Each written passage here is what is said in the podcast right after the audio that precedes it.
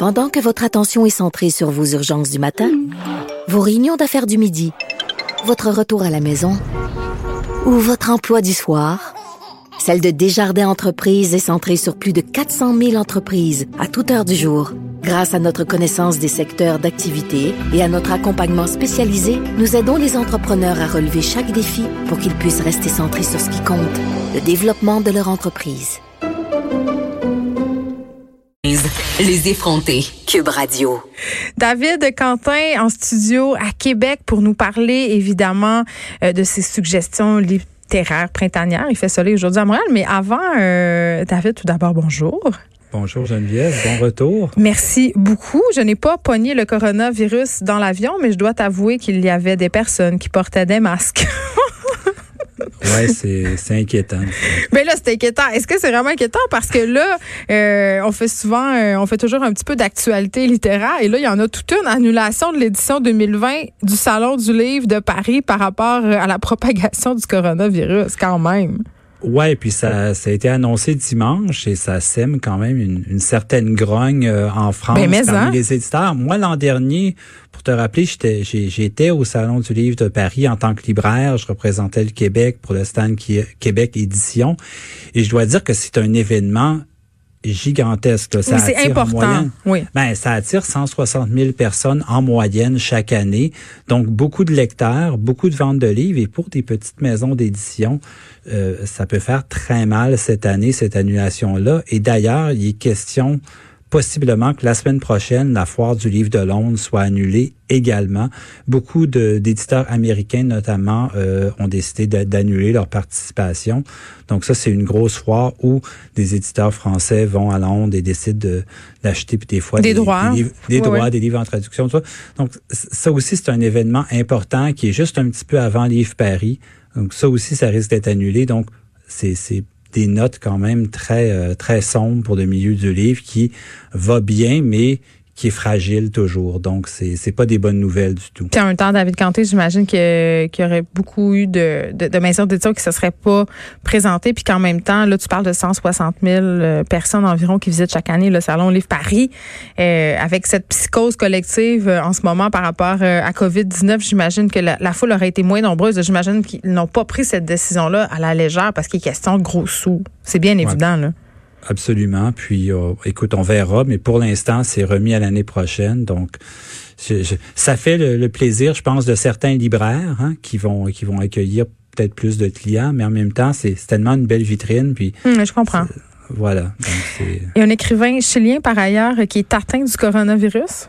Ouais, Louis Sepulveda qui a publié notamment euh, Le Vieux qui lisait des romans d'amour, donc Oui. il est en, en voyage euh, dans le nord du Portugal pour un festival littéraire euh, en février dernier, aurait contacté, ben en fait a contacté le, le coronavirus et pour l'instant on dit qu'il est en son état est stable, mais quand même c'est c'est inquiétant tout ça, donc ben en fait inquiétant.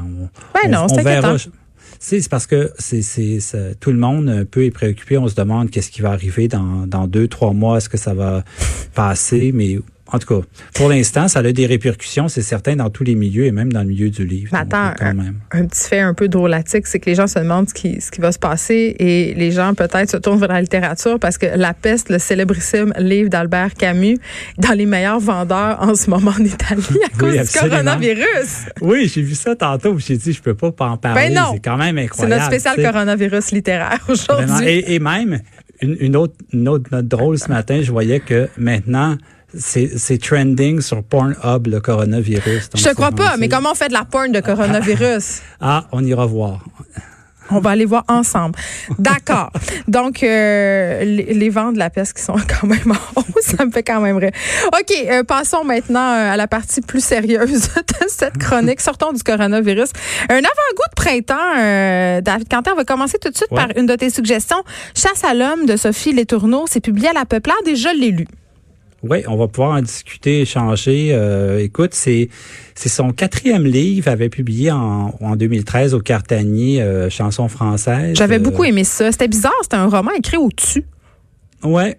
puis plus assez classique dans sa forme, je te dirais. Et là, cette fois-ci, c'est drôle parce que hier, tu parlais avec Martine Delvaux de la forme fragmentaire pour son, son recueil de témoignages. Et aujourd'hui, les deux livres qui sont en critique sont très différents les uns des les, deux livres, mm. mais utilisent la forme fragmentaire de façon euh, pour au profit du roman et dans le deuxième cas au profit du journal intime. Donc c'est c'est un un genre qui est très euh, à la mode, dans l'air du temps, on va dire, mais qui est aussi efficace parce que je pense qu'il permet, il donne beaucoup de liberté aux, écrivains, aux écrivaines, et c'est quelque chose qu'on voit de plus en plus souvent. Euh, j'en parle souvent euh, chaque semaine. Christian Demel dirait la liberté de ne pas se relire. Mais bon, passons. Bon, voilà. Mais écoute, Chasse à l'homme quand même, euh, je dois le dire d'emblée, j'ai aimé ce livre-là. Je l'ai lu dans l'avion.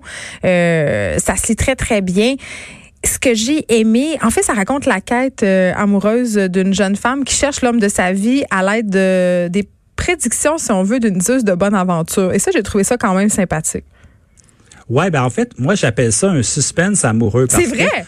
même si c'est des tu sais, tu lis puis tu veux continuer d'un fragment à l'autre parce que c'est quand même linéaire. C'est vraiment les péripéties, on peut dire, de, de séduction. C'est une chasse à l'homme, littéralement, c'est ça. Là.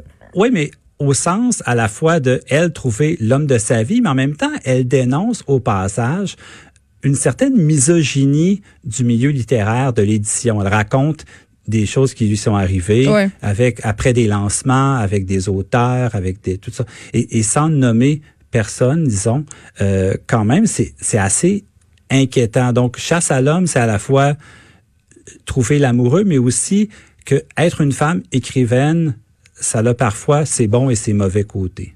Ben oui, puis par rapport à cette partie-là du roman en particulier, euh, David Quentin, je l'ai trouvé peut-être un peu poli, moi, Sophie Les Tourneaux, par rapport à sa dénonciation. Oui, j'aurais aimé, je, peut-être parce que aussi peut-être parce que je suis une initiée puis j'ai un peu les clés de ces histoires-là dans le sens où j'ai vécu moi-même aussi certains événements euh, un peu spéciaux, disons-le comme ça.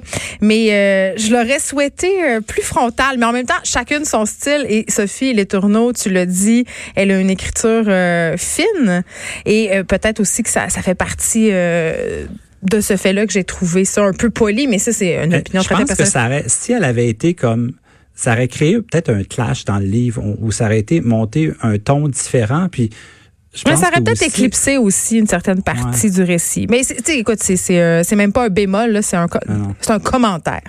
Et moi, ce que j'ai beaucoup aimé du livre, en tout cas, c'est que elle, elle réfléchit beaucoup à l'écriture du livre pendant qu'elle le fait, au projet du livre en tant que tel, parce que il y a beaucoup de personnages, d'écrivains qu'on connaît, qui font des apparitions. Alain Farah, Samuel Archibald, Éric Plamondon. Euh, des petits caméos littéraires. Oui, des caméos. C'est rare qu'on voit ça. Puis on, on, voit plus ça en littérature américaine ou anglaise, mais en mhm. littérature Il y a Vicky Gendreau qui le fait euh, beaucoup. Oui, aussi un petit peu. Puis, mais mais c'est un ton complètement différent. Donc, moi, j'ai bien aimé. Puis je trouvais que c'est un livre léger sur l'amour, mais pas cucu. Tu vois? Non, c'est un très, très bon livre. Là. Honnêtement, euh, j'ai envie de vous dire, garochez-vous pour lire ça. Là. ça, vous allez passer un très, très bon moment. Et euh, bonus, réfléchir en, prime, c'est toujours le fun. Oui, c'est certain. Puis, euh, ça sort aujourd'hui. c'est publié à La Peuplade. Donc, première recommandation. La séparation maintenant de Sophia de Séguin chez Tripod. Ouais, ça fait longtemps que je veux t'en parler. Je l'ai lu il y a peut-être euh, un mois et demi, deux mois. Je t'en parlais d'ailleurs euh, lorsqu'on a fait notre entrée littéraire d'hiver. Puis c'est un, c'est un cas un peu spécial parce que Sophia de Séguin, c'est, c'est une jeune écrivaine dans la vingtaine qui a envoyé ce manuscrit-là au tripode parce que c'est un journal. Hein, c'est carrément un journal intime. Euh, et qui raconte l'histoire d'une rupture amoureuse avec un, un garçon qu'elle fréquentait à ce moment-là et elle te et, et c'est tu connais Anaïs Nin. Moi, ça me fait penser un peu à Anaïs Nin, mais version 2.0. Donc, aujourd'hui... Mais c'est euh, pourquoi? Parce que c'est érotique un peu? C'est très, c'est très érotique. C'est très érotique. Elle parle beaucoup. Il y a des scènes de, très sexuelles dans le livre. Mais en même temps, c'est pas juste ça. Il y a aussi euh, des, des humeurs, comment elle se sent, à la fois comment elle est désespérée, mais en même temps très joyeuse. Elle a des aventures. Donc, et ça va vraiment dans tous les sens. Donc, autant le livre de Sophie Détourneau est très euh, linéaire, suit quand même une trame très serrée, autant dans le livre de Sophia de Séguin, on a le goût de le lire un peu comme un livre de chevet, c'est que ça se lit, même si c'est pas très long, c'est peut-être 200 pages, on lit à petite dose parce que elle a un- on voit qu'elle a un style, une écriture parce que bon, tu vas me dire plusieurs personnes font du journal intime, tout le monde euh, a déjà eu un journal intime, mais c'est pas tout le monde qui Ah, le mien était vraiment plate. là. C'était genre, hier, j'ai mangé de la pizza et ma mère m'a dit que je pouvais me coucher à 8h30. Il serait pas mérité d'être publié. David, je te jure. Mais je te, je te lis juste un court extrait qui va te faire ça va être meilleur faire que le mien. qui va te faire sourire, OK? Recommandation aux petites filles. Il ne faut jamais dire la vérité. Se contenter de séduire. Se contenter de séduire, de mentir, de faire souffrir. Les hommes ne méritent que le mépris et les manigances. Ces Oh. procédés sont efficaces, souvent plaisants à mettre en œuvre. C'est la vérité qui déçoit l'amour, la vérité, la garder pour soi-même et pour Dieu si on a la chance d'être un peu croyant. Donc, tu sais, c'est... C'est un peu désabusé cynique, là, quand même. Ouais, elle a ce côté-là, mais en même temps, ça fait partie aussi. Il faut se mettre dans la peau de cette jeune fille-là, qui est dans la vingtaine, puis c'est un extrait parmi tant d'autres, mais c'est pour dire que c'est pas non plus juste un livre qui euh, accumule les scènes euh, Érotiques. baise ou érotiques, quoi que ce soit, quoi qu'il y en a de très bonnes, et elle le fait de façon très originale. Et je soulignerai quand même au passage, David Quentin, que des bonnes scènes de sexe dans les livres, c'est très, très rare. Oui, mais c'est souvent les femmes qui font les meilleures scènes de sexe dans les livres, Ah! qui les écrivent, à mon avis. C'est parce que quand les, les- parfois en ce que moi ce que je trouve puis encore une fois c'est bien personnel, j'ai l'impression euh, d'avoir une porte ouverte sur les fantasmes masculins des hommes quand je lis leurs scènes de sexe et je les trouve euh, particulièrement ridicules. Puis là je pense entre autres à ah, je vais-tu le nommer? Ben oui. j'ai été souvent très mal à l'aise en lisant des scènes de sexe dans les livres de Jean-Simon Desrochers, j'étais comme mon dieu Seigneur, on dirait un mauvais porno. Voilà, je l'ai dit, je suis une effrontée. Ben, là, on est complètement ailleurs, puis tu te rappelleras que je t'avais fait découvrir la trajectoire des confettis. Ah, ben là, puis, oui. On est ailleurs complètement, qui est publié d'ailleurs aussi aux Herbes Rouges, qui est très cocasse que tu mentionnes, Jean-Simon. Donc, euh, C'est pas tout à fait le même genre. On est complètement ailleurs, à l'au- à l'autre opposé. Je- Mais Sophia de Séguin, la séparation, moi, ce que aussi, c'est qu'il y a- c'est une observatrice hein, des, des comportements humains. Elle Ouais. le fait avec beaucoup de candeur aussi. Puis il faut se mettre dans la peau d'une jeune fille dans la vingtaine. Et je pense que le tripode a, a réussi parce que ça le fait quand même beaucoup pour l'insaparu depuis quelques mois en France. Et le bouche à oreille fait son euh, fait son ouvrage, comme on dit. Donc, euh, à découvrir la séparation. Et là, qu'est-ce que tu nous suggères aujourd'hui euh, dans, dans le segment Avez-vous lu de cette chronique? un autre livre en fragments, mais paru en Ben voyons. Ça y 1990. Oui, mais qui était hyper avant son, avant son temps. Euh, Hervé Guibert, à l'ami qui ne m'a pas sauvé la vie. Puis il y a un petit lien à faire. En fait, c'est un livre sur lui, euh, à la dans la fin des années 80, euh, a été diagnostiqué avec le sida. Donc, c'est c'est son livre qui raconte en fait la progression de la maladie. Mais il était prêt très près de Michel Foucault, c'était un de ses amis intimes, tout ça. Donc, il décide de raconter aussi leur relation. Qui, et, et de, c'est- Foucault était quelqu'un d'hyper, beaucoup de pudeur dans sa vie. Et lui, il décide de raconter plein de, de, de disons, de, de rumeurs qui couraient à propos de Foucault, comme quoi il allait à San Francisco dans des, dans des espèces d'orgies, sadomaso. Non, mais c'est parce que là, après- Foucault a beaucoup écrit sur la sexualité, là, il faut le dire.